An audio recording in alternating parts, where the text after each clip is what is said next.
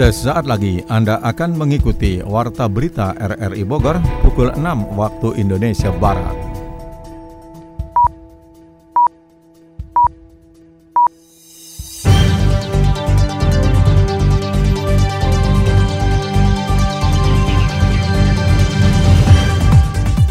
Selamat pagi.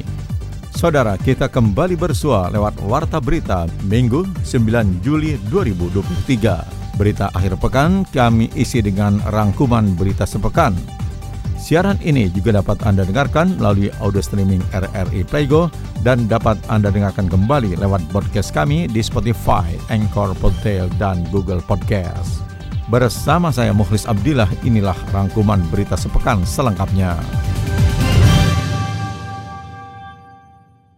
Saudara, rangkuman berita sepekan kami awali dari Kabupaten Bogor, di mana tiga oknum anggota Satpol PP setempat akhirnya diproses pasca viral mengonsumsi miras saat berjaga di pos pendopo Bupati Bogor di Kompleks Pemkab Bogor Cibinong. Selengkapnya dilaporkan Yofri Haryadi.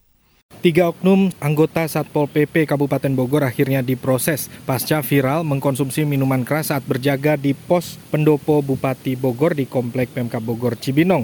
Kejadian itu pun terlaporkan setelah adanya unggahan video melalui media sosial dan tersebar milik salah seorang yang bukan anggota Pol PP yang berada di lokasi itu ada lebih dari tiga orang yang diketahui mengkonsumsi minuman keras pada minggu dini hari pukul 01.00. Tiga orang yang kini diperiksa internal adalah petugas yang akan berjaga di pos Gadok Megamendung. Dijelaskan Sekretaris Pol PP Kabupaten Bogor Iman Wahyu Budiana, ketiga oknum Pol PP tersebut adalah tenaga outsourcing yang berasal dari Rumpin, Cilengsi, dan Cibinong. Mereka menginap di pos jaga menghindari telat apel pagi. Terkait nasib dari tiga oknum Ban Pol PP itu pun kewenangannya diserahkan kepada Sekda dan PLT Bupati Bogor yang mau melaksanakan tugas setengah enam harus kumpul di sini karena harus jam 6 itu mereka harus sudah apel di Gadong. Sehingga mereka itu kan jauh nih orang-orang itu jauh. Ada dari Rumpin itu anak itu orang Rumpin kemudian anak Cilengsi kemudian anak dari Cibinong situ sendiri. Khawatir karena takut kesiangan sehingga dia menginap. Itu ada banpol. Minuman itu tidak dibenarkan ya. Apa pun apalagi ini di tempat umum di tempat institusi. Artinya tempat jaga yang notabene bahwa Pol PP itu sebagai penegak perda. Tetap akan kita lakukan sanksi tapi nanti kita akan lihat dulu dan kita kaji sanksi apa yang akan harus diberikan. Tidak semata-mata kita juga menjatuhi hukuman langsung seperti itu atau bagaimana. Kita lihat track record daripada dia nanti kita akan sampaikan. Track recordnya kita kajiannya kita lengkapi kemudian serahkan ke pimpinan. Nanti pimpinan yang akan memutuskan. Itu nanti itu Pak PL, apa Pak Sekda dan Pak PLT nanti apakah beliau e, mengatakan untuk dipecat atau tidak dipecat atau mungkin diberikan hukuman yang tidak dipecat tetapi sebagai efek jerak itu nanti terserah kepada pimpinan lebih lanjut, Sekretaris Pol PP Kabupaten Bogor itu pun menjelaskan petugas jaga di pos pendopo Bupati Bogor tidak terlibat sebagai bagian yang mengkonsumsi miras. Sementara minuman keras yang mereka konsumsi juga bukan berasal dari hasil razia ataupun operasi, melainkan mereka membelinya sendiri. Oleh mereka atau yang diminum oleh yang bersangkutan, oleh beberapa oknum daripada kita, itu saya yakinkan dan hasil daripada wawancara atau kita lakukan e, berita acara pemeriksaan ya kita periksa mereka itu bahwa itu adalah dari beli yang bersangkutan sendiri hmm. karena meminumnya juga itu adalah jam satu malam Nah, itu adalah jam satu malam, dia melakukannya itu adalah jam satu malam, kemudian barangnya ada dari dua tempat. Video viral 14 detik Oknum Pol PP Kabupaten Bogor di media sosial itu pun memberikan citra buruk Pol PP di tengah masyarakat. Banyak warganet berpendapat dari apa yang terjadi itu menunjukkan perilaku yang tidak dibenarkan, terlebih dilakukan di tengah lingkungan institusi pemerintahan. Pasca Idul Adha, harga komoditas daging ayam masih tinggi di wilayah Kabupaten Sukabumi. Berikut catatan Adif Fajar. Pasca Idul Adha, harga sejumlah kebutuhan pokok di Kabupaten Sukabumi masih tinggi. Hal itu terlihat dari hasil sidak yang dilakukan Dinas Perdagangan dan Perindustrian di Pasar Pelabuhan Ratu pada Selasa pagi. Kepala Bidang Sarana Distribusi Perdagangan dan Bahan Pokok di Sperdagin Kabupaten Sukabumi, Ujang Juluki Fili mengungkap bahwa komoditas daging ayam dinilai masih tinggi harganya yakni di kisaran Rp45.000. Hal itu pun sudah terjadi sejak sebelum Idul Adha. Ujang mengatakan biasanya harga normal daging ayam mencapai Rp35.000 hingga Rp38.000. Menurutnya berdasarkan informasi dari pedagang daging ayam, bahwa kenaikan tidak hanya disebabkan permintaan yang meningkat saat Idul Adha kemarin, tetapi harganya memang sudah tinggi dari pihak distributor. Artinya mengecek ya, mengecek sejauh mana uh, perkembangan harga yang terutama untuk kebutuhan pokok. Yang kedua mengecek uh, stok ya. Stok. Dan alhamdulillah dari sisi harga memang uh, agak tinggi ya kenaikannya di terutama di daging ayam. Yang biasa di Pelabuhan Ratu ini harga rata-rata 40.000 sekarang 45.000 Meski cenderung tinggi harganya, namun Ujang memastikan bahwa stok daging ayam di Kabupaten Sukabumi dalam keadaan yang aman. Ia mengakui bahwa Pemkap Sukabumi tidak bisa melakukan intervensi harga, tetapi pihaknya tetap berupaya untuk mengendalikan harga yang bekerja sama dengan pemerintah pusat melalui Badan Pangan Nasional untuk menggelar pasar pangan murah. Tapi dari sisi stok, insya Allah aman. Dari beberapa pedagang mengatakan stok banyak gitu, aman lah insya Allah. Cuman dari sisi harga memang kita tidak bisa mengendalikan sepenuhnya, tapi kita pemerintah daerah sudah berusaha dengan pemerintah pusat untuk mencoba mengendalikan. Di sisi lain, Ujang mengatakan untuk harga kebutuhan pokok penting lainnya dari hasil sidak yang ia lakukan masih relatif stabil, seperti beras premium yang masih di angka Rp12.000 per kilogram, beras medium di angka Rp11.000 per kilogram, gula pasir Rp14.000 per kilogram, minyak goreng kemasan Rp18.000 per kilogram, minyak goreng curah Rp16.000 per liter, daging sapi Rp140.000 hingga Rp150.000 per kilogram, dan telur ayam ras seharga Rp35.000 per kilogram. Sementara itu Polresta Bogor Kota menggelar bazar ayam potong murah. Masyarakat cukup membayar Rp35.000 per potong dari harga pasaran yang mencapai Rp45.000. Sony Agung Saputra menyampaikan catatannya. Personil Polresta Bogor Kota bersama penyedia daging ayam potong menggelar bazar murah dalam rangkaian Hari Bayangkara ke-77 di Mapolresta Bogor Kota Jalan Kapten Muslihat Selasa kemarin. Dalam agenda tersebut, masyarakat mendapatkan harga lebih murah dari pasaran dengan hanya membayar Rp35.000 per potong karena di pasaran harga ayam sudah mencapai Rp45.000 per potong. Kapolresta Bogor Kota Kombes Pol Bismo Teguh Prakoso menjelaskan saat ini harga ayam memang melonjak naik sehingga pihaknya menyediakan pasokan sekitar 2000 potong untuk bisa memenuhi kebutuhan pangan masyarakat. Pihaknya menghimbau masyarakat terutama ibu-ibu tidak perlu khawatir terhadap harga yang naik karena sebagai bagian dari Satgas Pangan Kepolisian melakukan upaya untuk bisa menekan harga barang kebutuhan pokok masyarakat seperti yang saat ini naik ayam potong. Kegiatan Bajar Murah ini adalah bagian dari rangkaian Hari Bayangkara, hari lahirnya Polri 1 Juli ya. Dan ini kita melakukan kegiatan kemanfaatan buat masyarakat di tengah harga ayam yang berkisar antara 43.000 sampai 45.000 rupiah per kilo ya per kilo. Dan atau per ekor maksud saya per ekor. Dan uh, ini kita bekerja sama dengan Java ya ini ada 2.000 ekor hari ini dan satu ekornya dijual 35.000 rupiah nah ini dengan harga yang relatif uh, terjangkau diharapkan bisa membantu masyarakat ekonominya juga nutrisinya sehingga uh, terpenuhi. Masyarakat dapat membeli ayam potong yang sudah tersedia dengan adanya kupon dari sejumlah gerai yang menyediakan daging tersebut sehingga bisa lebih tertib dalam pembelian ayam harga murah. Menurutnya, kepolisian juga melakukan pengawasan terhadap peredaran transaksi jual beli pangan terutama ayam yang saat ini naik untuk menghindari adanya penimbunan. Ah, ini akan kita uh, diskusikan ya, akan kita analisa dan akan kita laksanakan kira-kira apa yang tepat untuk berikutnya di Kota Bogor. Jadi sementara ini uh, terkait dengan ayam dulu. Harapannya kemudian di Hari Bayangkara ini untuk masyarakat Harapannya untuk masyarakat sama-sama kita jaga Kamtipmas, sama-sama kita uh, rukun ya, sama-sama kita guyup. Dan ini sudah masuk tahun politik ya ah, sama-sama untuk kita untuk tidak termakan hoax ya tidak termakan adu domba dan lain sebagainya. Dan Bogor Kota tempat kita bekerja tempat anak kita sekolah tempat kita mencari nafkah mari kita jaga kondusivitasnya Selanjutnya, Polresta Bogor Kota akan berkoordinasi dengan Dinas Perdagangan dan Perindustrian untuk bisa lebih memberikan kepastian harga yang terjangkau dan pasokan yang lebih tersedia untuk kebutuhan masyarakat dengan adanya harga murah bisa menekan harga di pasaran.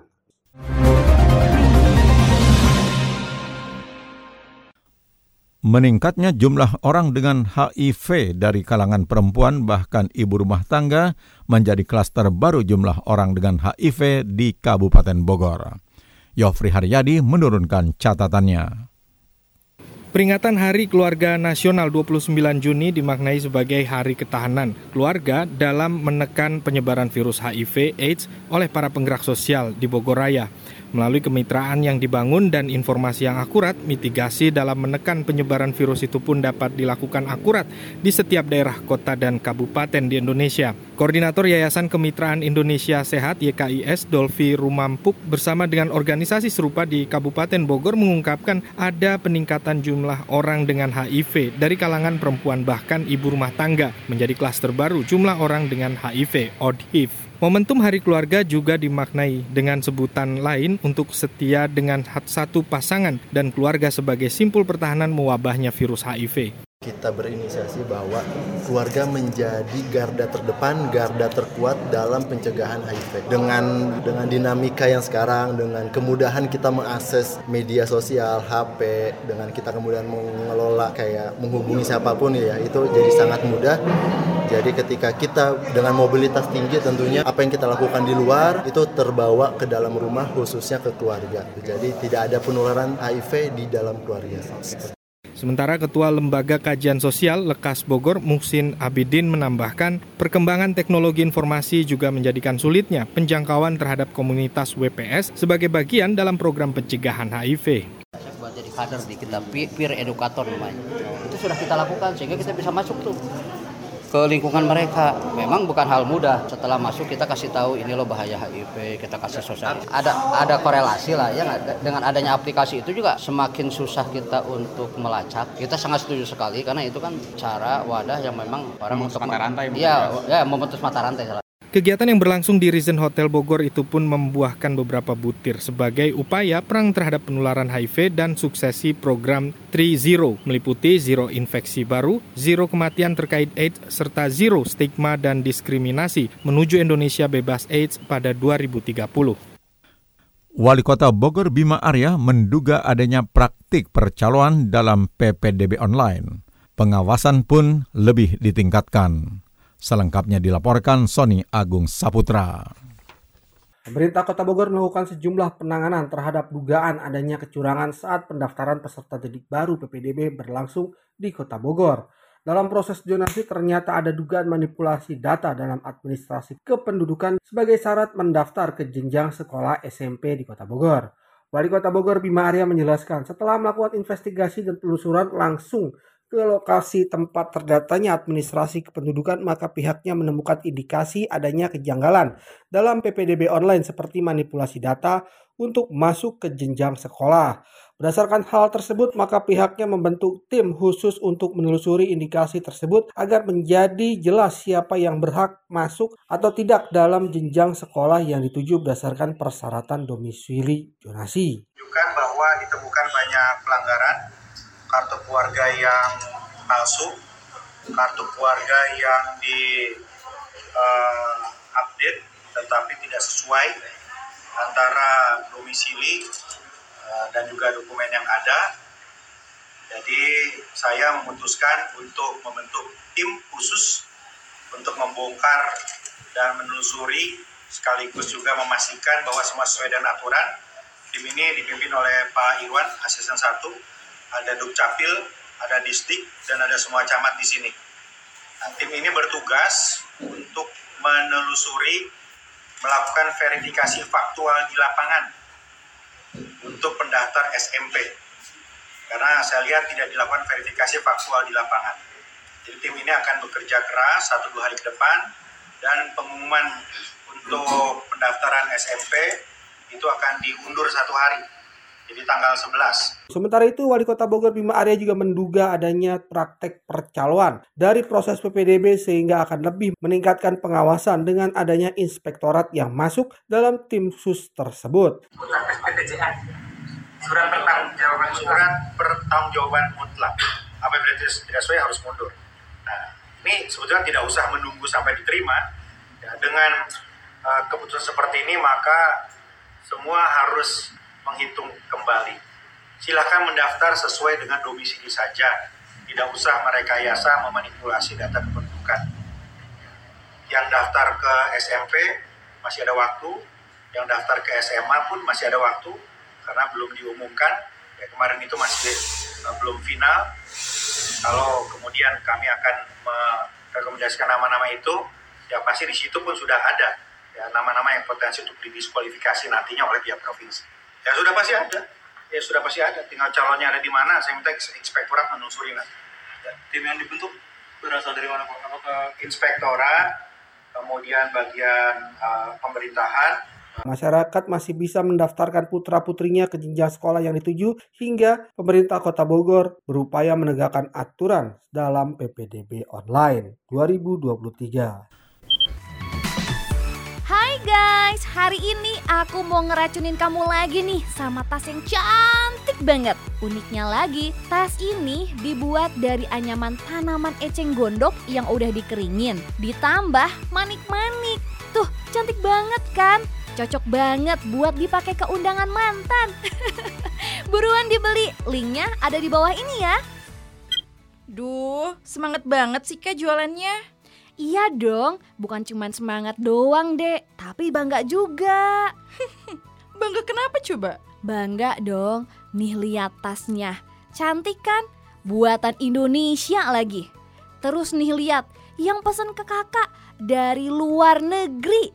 Ini ngebuktiin kalau produk dalam negeri disukain dan berani bersaing sama produk luar negeri. Ini beneran buatan Indonesia nih kak? Beneran dek Lihat tuh kualitasnya, bagus kan? Coba-coba sini ada lihat.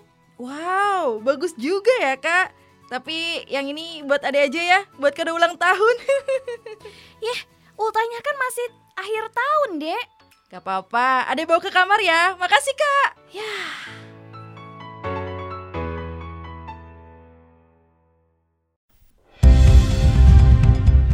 Saudara, Anda tengah mengikuti rangkuman berita sepekan dari Radio Republik Indonesia Bogor.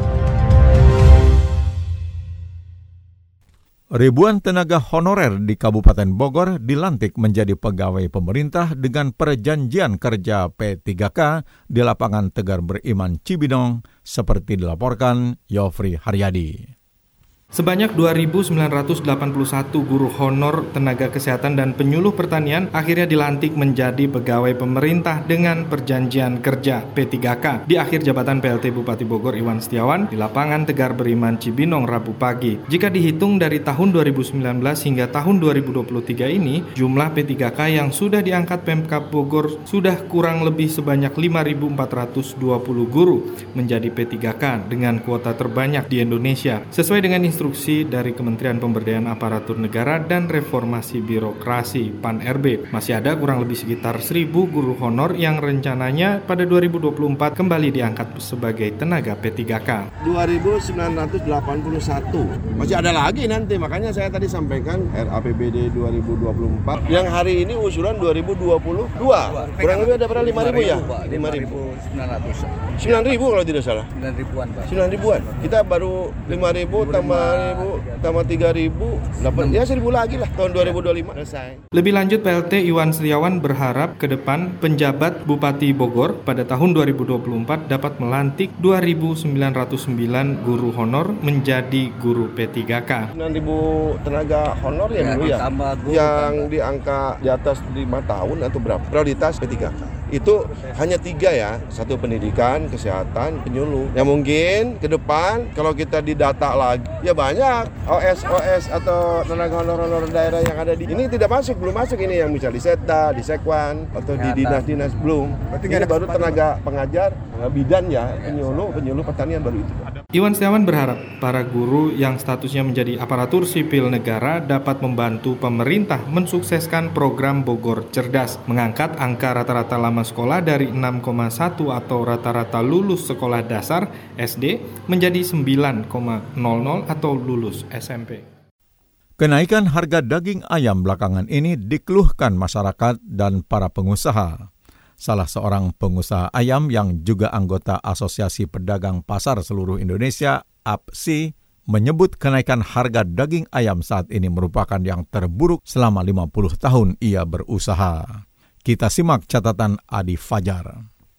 Tingginya harga daging ayam bukan hanya dikeluhkan oleh masyarakat saja tetapi juga oleh pengusaha ayam itu sendiri. Sugianti salah seorang pengusaha ayam mengungkapkan gejolak harga daging ayam di tahun ini menjadi yang terparah yang ia rasakan semenjak berkecimpung di dunia usaha ternak ayam selama 50 tahun terakhir. Ia mengatakan harga beli di tingkat produsen pun memang sudah tinggi sekitar Rp38.000 yang biasanya hanya Rp27.000. Bahkan ia menyatakan bahwa naiknya harga daging ayam sejak sebelum Idul Adha disebabkan oleh panasnya tahun politik menjelang pemilu 2024. Ya saya kan usaha ayam dari 50 tahun baru mengalami tahun 2023 ini yang sangat luar biasa naiknya. Kalau menurut saya ini tahun politik 2023 ini sangat kejam kalau menurut saya. Kalau apa biasa biasanya itu kalau kenaikan harga itu lebaran besar justru mau lebaran Idul Fitri itu waktu itu standar harganya gitu. Sekarang ayam on on sampai 38 ribu. Kalau yang normal itu biasanya ya 28, 27. Pernyataan itu ia ungkap diungkapkan sebab sejumlah teori yang menyebutkan bahwa kenaikan harga daging ayam dipicu oleh pakan ternak yang naik disanggah dirinya. Sugianti yang juga merupakan anggota Asosiasi Pedagang Pasar Indonesia mengungkapkan bahwa harga pakan ternak ayam yakni jagung harganya stabil. Akibat kenaikan harga daging ayam, usahanya pun ikut terdampak karena daya beli konsumen langganannya pun menurun drastis. Cuman ya restoran daya belinya kurang. Aturan ngambil 25, 30 ya paling 15. Bukan susah lagi, super susah. Tapi kok itu makanan mahal ini ma mahal? Enggak mahal kok mas jagung murah kok di sini kok di Solo. Sopan juga nggak nggak mengeluh jagung mahal ini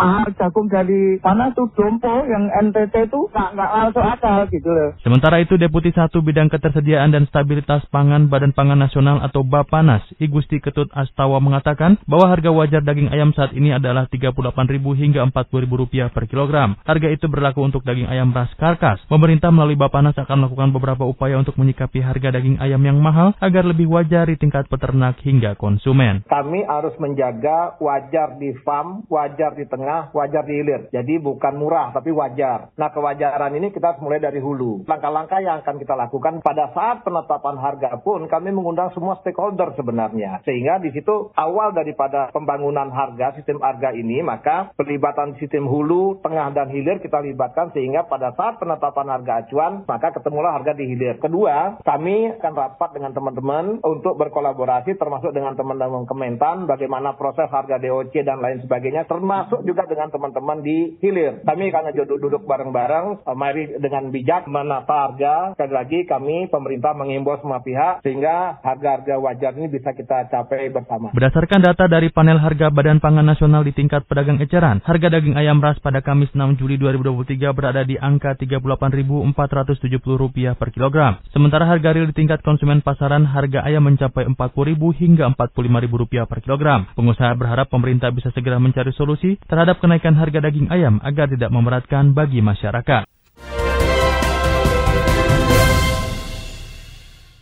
Polresta Bogor Kota membentuk tim khusus untuk memburu pelaku penusukan siswi SMK Baranang Siang, Andriana Yubelia Noven Cahya, yang terjadi pada Januari 2019 lalu. Sony Agung Saputra menurunkan catatannya. Satuan Reserse Kriminal Polresta Bogor Kota kembali melakukan pengungkapan terhadap kasus pembunuhan siswa SMK Banang Siang Andriana Yubelia Noven yang terjadi 8 Januari 2019. Kapolresta Bogor Kota Kombes Pol Bismo Teguh Prakoso menjelaskan kasus novel merupakan atensi dari kepolisian untuk dapat menuntaskan karena sudah berselang sekitar 4 tahun atas perkara 338 atau 340 yang menyebabkan Noven meninggal dunia di kawasan Banang Siang. Dalam kasus tersebut pihaknya sudah melakukan pemeriksaan terhadap sedikitnya 34 saksi yang mengetahui terjadinya atau seputar latar belakang dari pembunuhan tersebut. Kita ingatkan kembali bahwa kasus Noven ini adalah kasus 338 Junto 340 KUHP, kasus pembunuhan dan juga pembunuhan berencana yang pada saat itu terjadinya tanggal 8 Januari 2019 di daerah Baranang Siang, Bogor Timur. Nah, ini pada waktu itu korban didapati pisau menancap di dada kirinya. Kita sudah melakukan pemeriksaan terhadap 34 saksi ya dan juga melakukan olah TKP di lokasi dan juga kita melibatkan Puslafor Mabes Polri untuk pemeriksaan secara scientific crime investigation. Tentunya kita akan lakukan pemeriksaan lebih lanjut terhadap orang-orang yang ada di sekitar lokasi tersebut dan orang-orang terdekat ya untuk mendapatkan sumber keterangan baru dan juga petunjuk-petunjuk baru. Nah, ini kita akan serusi, kita akan atensi. Semua data lama terkait dugaan pembunuhan Noven akan menjadi catatan pihak kepolisian untuk dapat mengungkap pelaku yang tega menghabisi nyawa korban. Kepolisian juga akan mendatangi pihak keluarga untuk memberikan dukungan moral agar dapat mengungkap kejadian tersebut secara terang sehingga bisa menuntaskan kasus itu. Untuk langkah berikutnya nanti kita juga akan sambang terhadap keluarga korban ya. Kemungkin ada petunjuk-petunjuk baru terhadap kejadian ini, informasi-informasi baru dan juga kita akan penyelidikan terhadap semua kemungkinan yang bisa kira-kira memberikan petunjuk terhadap keberadaan tersangka. Dan juga kita juga mengelaborasikan semua jalur ya, baik itu kerjasama dengan berbagai eh, instansi terkait atau dinas terkait untuk mengetahui keberadaan dari pelaku. Kemudian kita juga membentuk tim khusus ya, artinya personel-personel yang lama dulu mengawai ya kasus tersebut akan kita gabungkan kembali ya kemudian kita serusi dan kita terus akan lakukan analisa evaluasi dan pengungkapan terhadap kasus ini. Kasus Noven sudah mendapat atensi dengan adanya pengungkapan secara saintifik kriminal sehingga data dan fakta akan kembali menjadi penelusuran Satuan Khusus Satreskrim agar bisa menangkap pembunuh. Jembatan darurat Beile, Cikretek Caringin, Kabupaten Bogor akhirnya dibongkar total akibat pondasi penopang jembatan besi tersebut tergerus longsor diguyur hujan deras pada Kamis malam hingga Jumat siang lalu. Selengkapnya dilaporkan Yofri Haryadi. Jembatan darurat Baili Cikretek Caringin akhirnya dibongkar total akibat pondasi penopang jembatan besi tersebut tergerus longsor akibat hujan deras Kamis malam hingga Jumat siang tadi. Balai Besar Pelaksana Jalan Nasional BBPJN DKI Jakarta Jawa Barat Kementerian PUPR akhirnya membongkar jembatan Baili di tengah guyuran hujan dan menggantinya dengan jembatan bambu yang hanya dipergunakan oleh pekerja proyek. Longsornya tebing penopang jembatan Baili itu pun mendapat atensi Kepala Balai Besar Jalan Nasional DKI Jakarta Jawa Barat Barat Brawijaya turun langsung dan melihat situasi di lapangan pada Jumat siang. Dari tumpuan untuk jembatan Beli, jembatan sementara ini sudah menggantung sehingga tidak aman untuk dilalui. Jadi yang kita lakukan justru sebaliknya yaitu harus terpaksa dengan sangat terpaksa itu adalah kita bongkar jembatan belinya ya jembatan sementaranya. Jadi ini adalah kondisi yang yang namanya juga bencana ini. Ini masih perlu dipahami bahwa yang sedang kita lakukan ini adalah penanganan bencana atau pasca bencana ya. Lebih lanjut Brawijaya mengungkapkan di sepanjang jalur Bogor Sukabumi tepatnya di Caringin Ciawi di sepanjang tepian adalah jurang atau tebingan sehingga pemasangan jembatan dan jalan di antara aliran sungai Cikretek itu pun harus dibarengi dengan perawatan bagian tepi jalan agar tidak terjadi longsor. Brawijaya memastikan pada 15 atau 16 Juli nanti rangka cor beton jembatan sudah terpasang dan dapat difungsikan sebagai jalan atau jembatan penghubung. Jalan ini sudah akan beroperasi untuk jembatan yang satu sisi ini tanggal 15 Juli ini. Nah, jadi satu minggu lebih dikit ya sudah bisa beroperasi. Sementara agak lebih jauh kita bangunkan jembatan bambu untuk orang untuk dari selama seminggu ini kita alihkan ke arah sana sebelah kanan kalau dari arah Sukabumi. Dinding penahan tanah mengalami longsor sepanjang 55 meter dengan ketinggian 25 meter. Kondisi tersebut juga berpotensi melebar jika tidak segera ditangani karena keretakan dan penurunan tanah terjadi setiap hujan deras di sekitar proyek yang menjadi kajian teknis dari Balai Besar Preservasi Jalan dan Jembatan wilayah DKI dan Jawa Barat.